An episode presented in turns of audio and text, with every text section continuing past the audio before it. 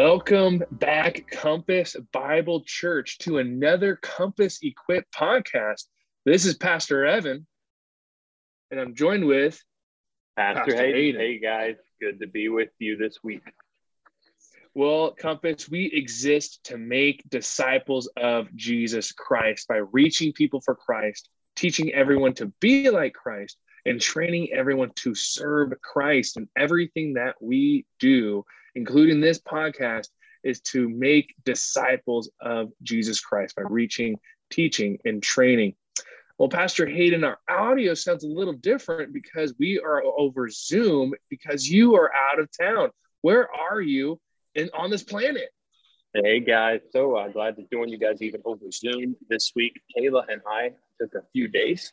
We headed out to Fort Worth on a little getaway so we could uh, get a little bit of rest and also so I could begin working on our Good Friday and Easter services. And so, been all right. Um, really excited to uh, jump in and start studying and getting ready for these great uh, services that we're going to have for our community. So, be praying even now that many people would come and hear the message of Good Friday and the Easter message of the risen Christ. So been excited to get away, but right now I'm sitting in a coffee shop to get some good Wi-Fi so we can record the podcast. So uh, bear with the audio, and uh, we hope that this podcast will serve to equip you uh, to more effectively uh, reach, teach, and train this week here at Compass Bible Church.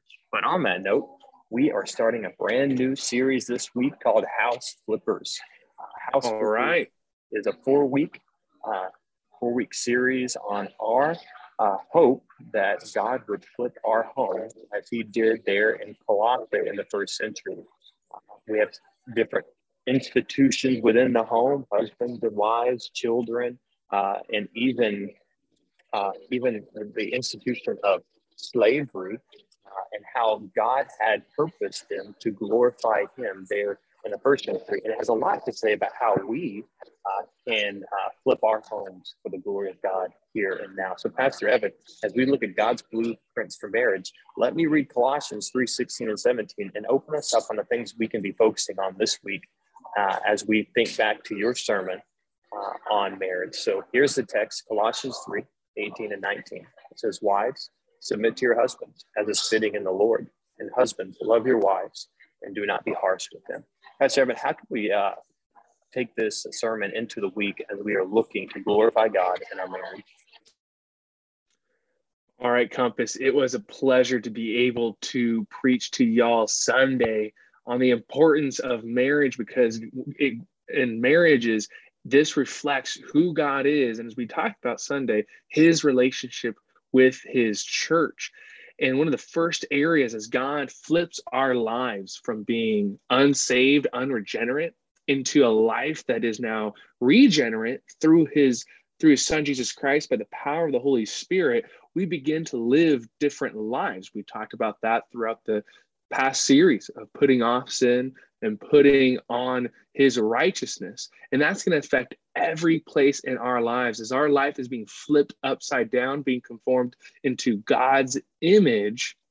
The first one of the first most intimate places that he does this is in our marriages. And marriage is going to be a, a great spot to really see how are you living out your faith in Christ because with that the person that you have as your spouse is going to be the most intimate relationship that you have and they know you the most here on earth and they're going to really see are you living out your responsibility in God's design for marriage? And that's the main thrust of the sermon on Sunday was for us as men and women to embrace to joyfully embrace our responsibilities within God's design for marriage because this is the responsibility for every christian. As you as if you're single as you desire to be married or if you are married as a spouse we need to joyfully embrace the responsibilities god has given us because it reflects who he is. As paul called us to maturity in christ we want to live out that maturity by turning to our marriages taking what from what we thought it is and to flip it over to, to follow what God has to say about it. And there's three primary ways that we talked about doing this. Essentially, it's our points. To first, make sure God is God over our home. in order to really joyfully embrace the responsibilities, we have to make sure God is his rightful place. We have to get out of his way and to follow his lead. And his lead is for us is for well for the ladies for the wives is to make sure you're submitting to your husbands and that's the focus point number 2 is to make sure you're actively yielding to God's authority. Now we all submit to God's authority, you know, the, he, the authority of the government, but also for wives, you re- yield to God's authority by submitting to your husbands. But men, is even though all of us are called to love correctly, us men, we need to make sure we're leading by always loving correctly. Now, this is not the you know the romantic goody two shoes soft love that is usually presented in romantic comedies in either movies or books or blogs. No this love is active. It's unceasing. It's deliberate sacrificial love that's going to inconvenience ourselves as men but it's going to lay it's because we're laying down our lives to pursue our wives for the glory of god It's a great uh, overview of what we learned on sunday uh, pastor evan is there anything uh, that you either missed on Sunday or how I'd like to better say it, anything that you wish you could have dived a little bit more into, but because of the time weren't able to jump into that. Anything that you would like to add to what we had learned on Sunday? Absolutely. Um, even though we did talk about Ephesians 5, verses 22 to 33, and 1 Peter 3, 1 through 7, I wish I had three hours just to break down those texts to really present to you what God's view of marriage is for us. So take this time, you know, in the application questions, you're going to do this. I wish we are able to, you know, take time this week during when you don't have life group to really study Ephesians 5, 22 and 33 through 33 and 1 Peter 3, 1 through 7. Use a good commentary or a Bible study. If you don't have any, reach out to your life group leader and they'll be able to help point you to a direction of a Bible study or a commentary on these passages and really examine yourself. Instead of looking at your spouse, look at you and say, Am I fulfilling the roles of Ephesians 5 and 1 Peter 3? Because it's going to really be helpful for you to do that. And of course, I wish I can just reiterate all the books I can on marriage, but there's a handful that I think are very, that watch we, Pastor Hayden, and I think are very helpful. And I'll just give you um, three. Uh, first is Resolving Everyday Conflict by Ken Sande and Kevin Johnson. This very small book is a very helpful book to help you as marriages. We we will be in conflict. We're not going to avoid. We want to not just avoid it. We want to be able to biblically approach conflict rightly. And this book really helps us uh, resolve conflict within our lives, but especially within our marriages. The next two books are kind of books on marriage called First is Love That Lasts When Marriage Meets Grace by Gary and Betsy um, Risucci or Richucci. I don't know how to pronounce their last name, but Love That Lasts. And also this momentary message by John Piper. If you can get those three books in your library and read them this year, your marriage will benefit. You know, of course, if you're submitting to the biblical principles that they present. You said momentary message. You meant momentary marriage, right? By yeah, John sorry. Piper. Yeah, no, you're good because you're pre- you just preached the message, so that's that's what you're thinking on. Uh, you know, one uh, of the objections we often get when we think of the complementary relationship between husbands and wives, especially in our culture, uh, is always the question well, uh, if a woman has to submit to her husband, uh, is there a is there a question of equality, and is there a question of uh, you know, is the is the men more important than the than the wife, or is there some type of uh, innate qualitative difference within the husband and the wife? And you know, our answer is an adamant no. Of course not. What it does is it is is showing a type of uh, uh, form of how God relates to people and how he wants to use the marriage to display his glory. I think of uh, texts like First Corinthians 11 3, when it says, But I want everyone to understand that the head of every man is Christ, and the head of a wife is her husband, and the head of Christ is God. Well, when we understand that context, we understand Christologically that Christ and God are equal, right? That, uh, that Christ is fully God uh, and he is equal to God, but yet he doesn't account, according to uh, Philippians, his equality with God, something to be grasped. And so even here we see uh, that Christ is uh, submissive to God, although equal to God. And so that same relationship is how we explain the relationship between the husband and the wife. Uh, husband and wife are equal uh, in nature and who they are. They are uh, both heirs to God. However, in the structure in which God relates to people and how he wants marriage to uh, display the glory of himself in Christ is to say that the husband is head of the wife. And that headship there is something that we have to, as Christians, not only respect, but try to display in such a way where people can understand God through looking through the lens of the marriage between a husband and a wife. And so, so much of this is such a beautiful display of the doctrine of God. And we got to make sure that as we look at this scripture, that we do it because we want to yield to God's authority and his pattern for marriage. And so, anyway, that's an objection that you may often get, but if we understand that it's all to display the glory of the God uh, and not to usurp or not to show the our authoritative uh, over our marriage, and we see it's really the glory of God here. We're going to understand that marriage is a much more gracious and wonderful institution of God than most of the time our culture wants to relate it, relate it, especially when it comes to a biblical marriage. Now, on that note, we're going to get to our application questions. And even though you're not meeting in your life groups this week, Pastor Evan, what are some things that as we do our personal study and our application questions, how can we focus in on these to get the most out of our application questions? It's to remember what Pastor Hayden just said that the purpose of your life, our lives, is to bring God glory. And that means that our marriage is not for us. There's romantic elements of it, it's a benefit, but we find that in scripture. But the point of our marriages is to glorify God. And so, my challenge to you is that even though you're not meeting as a life group, do these questions. Talk to your spouse. If you're married, talk to your spouse about your answers to the questions because you want to care about God's glory. You want to make sure that your marriage is healthy, it's strong, but most importantly, biblical and holy. So make sure you resolve to build up your marriage every day and start with doing the questions to really examine yourself and your marriage to and ask the tough question is my marriage holy in following after God's design because here's one of the ramifications of that.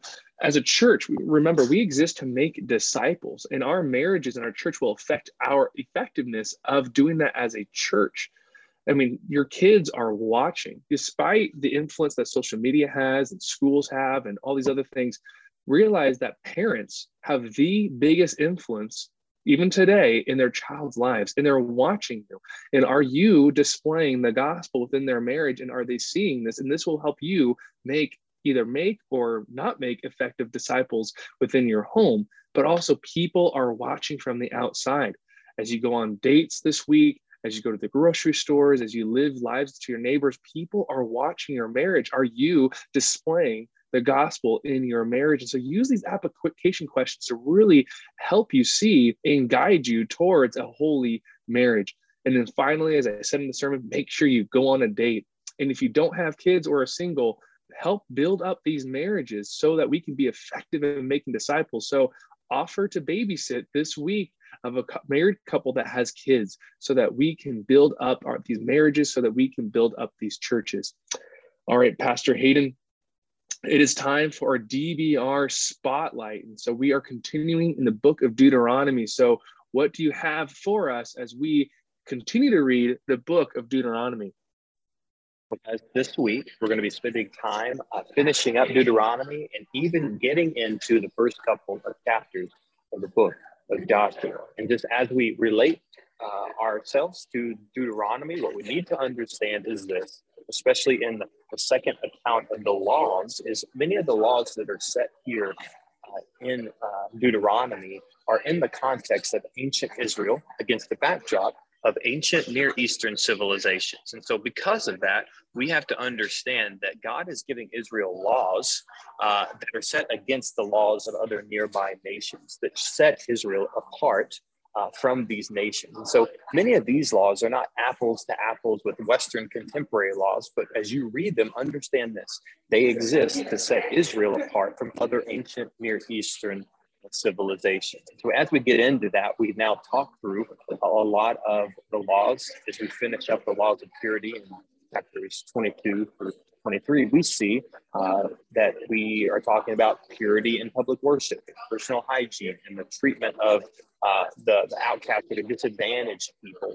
Uh, and we also see in uh, chapter 23, verses 17 and 18, a prohibition against cult prostitution. And so, why do we have that? Uh, what do you mean cult prostitution? What is, you know, I thought the, the, the, temple and the holy places were supposed to be pure. Yes, but you have to understand they needed the laws against this because these are things that were popular in ancient Near Eastern cultures. And so, these laws are being set out to show Israel is not like the other ancient Near Eastern cultures, but they are set apart and they have prohibitions against things that other nations see as good and pleasing.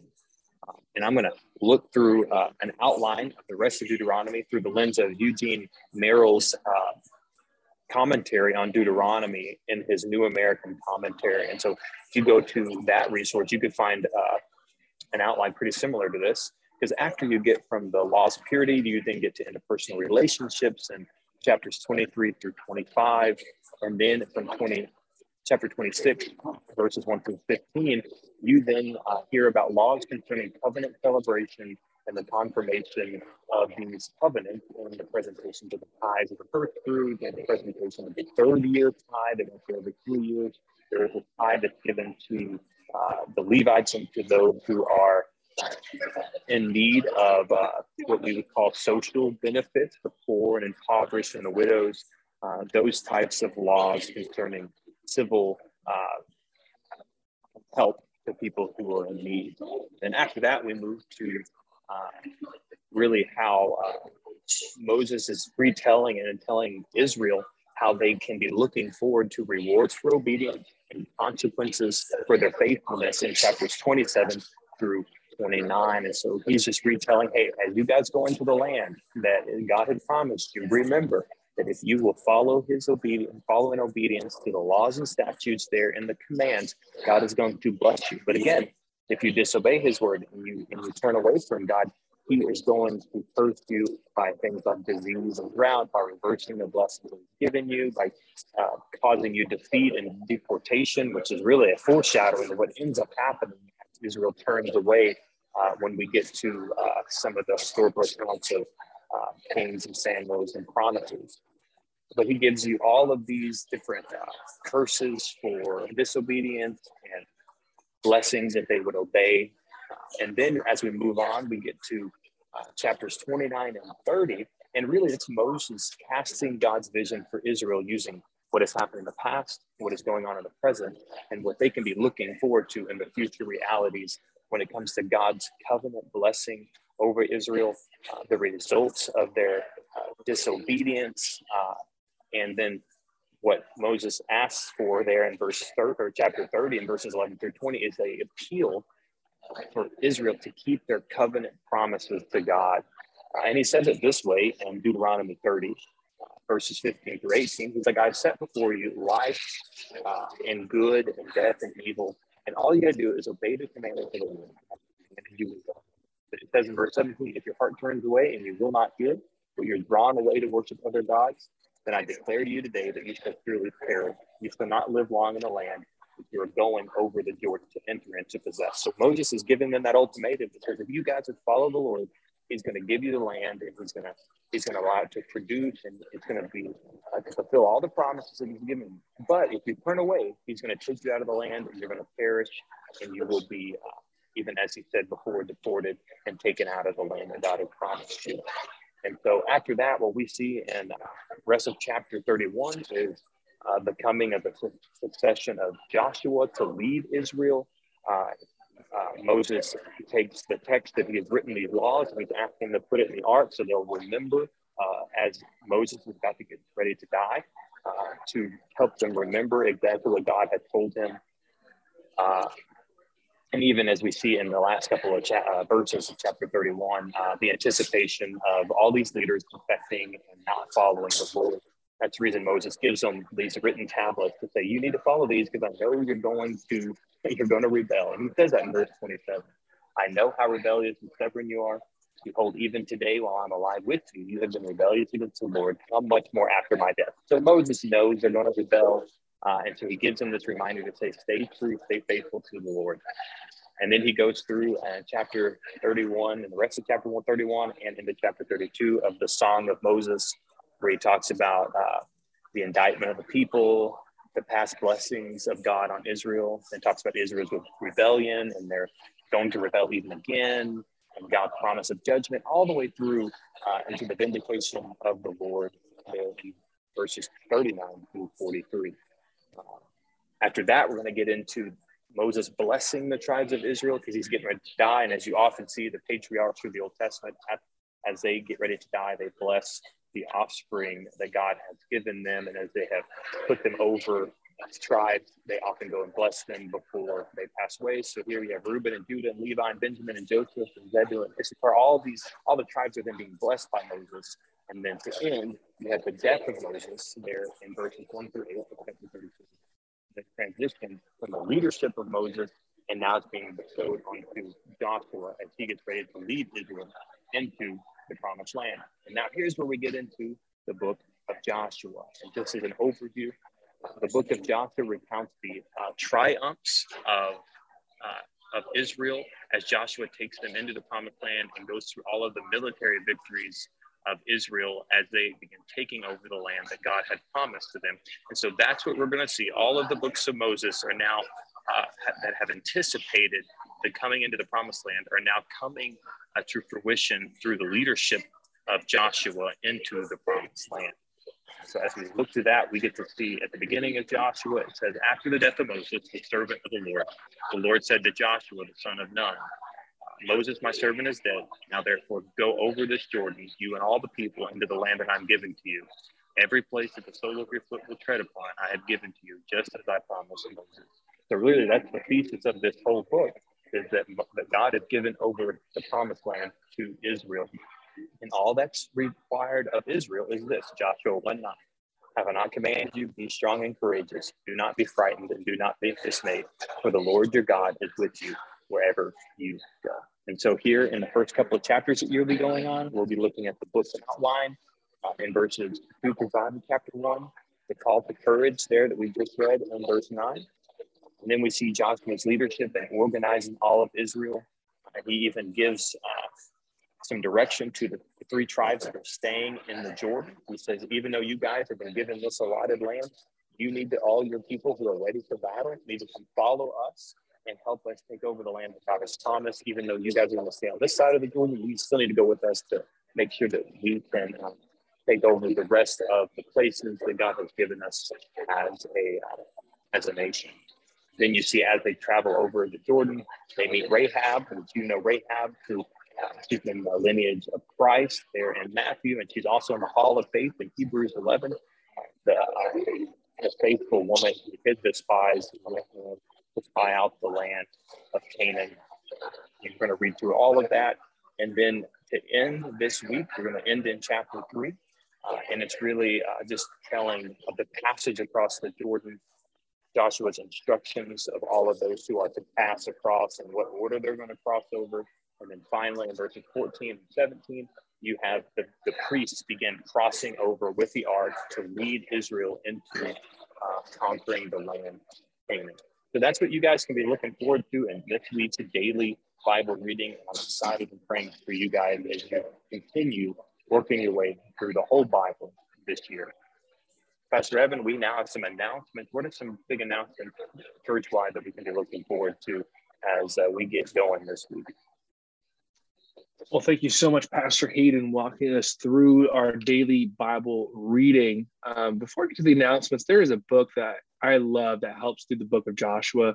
It's called Joshua No Fa- uh, No Falling Words by Dale Davis. And so add that to your library as you're diving through Joshua. Very helpful resource that helps explains the book of Joshua as you read it in these coming weeks. But the church-wide announcements that we have, there's uh, only two. Uh, first is excitingly is that our summer kids camps are scheduled. They are on the church calendar now for our science camp, our art camp, and Camp Compass, which is essentially our VBS. Now, all of those dates can be found at compasshillcountry.org slash slash kids under our kids page on our website. So mark your calendars for your kids and invite other people in the community to send their kids to the kids camps to one hear the gospel of jesus christ and two get connected to our church and also as, as fast approaching we have our good friday and easter services coming up april 15th and 17th and so be praying or we are expecting to but we, we need to be submissive to god's plan and will be praying with us that we will be able to host those uh, services in our brand new building at 2415 Lifehouse Industrial Drive. I just stopped by uh, this weekend to see the progress. They are moving, they're wrapping up the floors, they're doing more painting. It's really exciting stuff. So continue to pray that God would allow us to finish on time so that we can pack out Good Friday and Easter services on April 15th and 17th. Uh, Good Friday will be, we'll have services at, we'll have two services, 5 p.m. and 6.30 p.m. And Easter will be our normal 9 and 11 a.m. services. So not only be praying with us, invite people to come, hear the gospel, rightly respond, and get connected to Compass Bible Church. All right, Compass, it was so awesome to preach to you this Sunday. We're praying that you have a productive week. Um, you make sure you're praying for your life group and text them and call them to make sure and just to see how they're doing. Um, but you guys have a great week, and we'll see you next Sunday.